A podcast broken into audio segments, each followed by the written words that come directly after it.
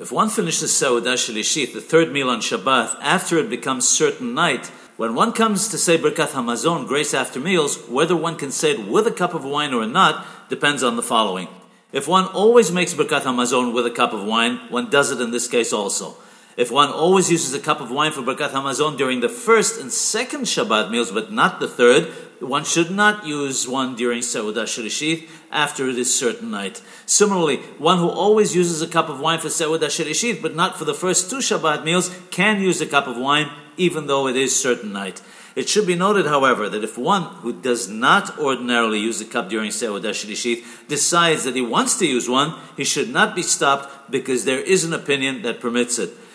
If it is not certain night, but is between sunset and the emergence of the stars, safek hashecha, at the time when it's doubtful if it's day or night, even one who does not always do Birkat Hamazon with a cup of wine can do so at that time.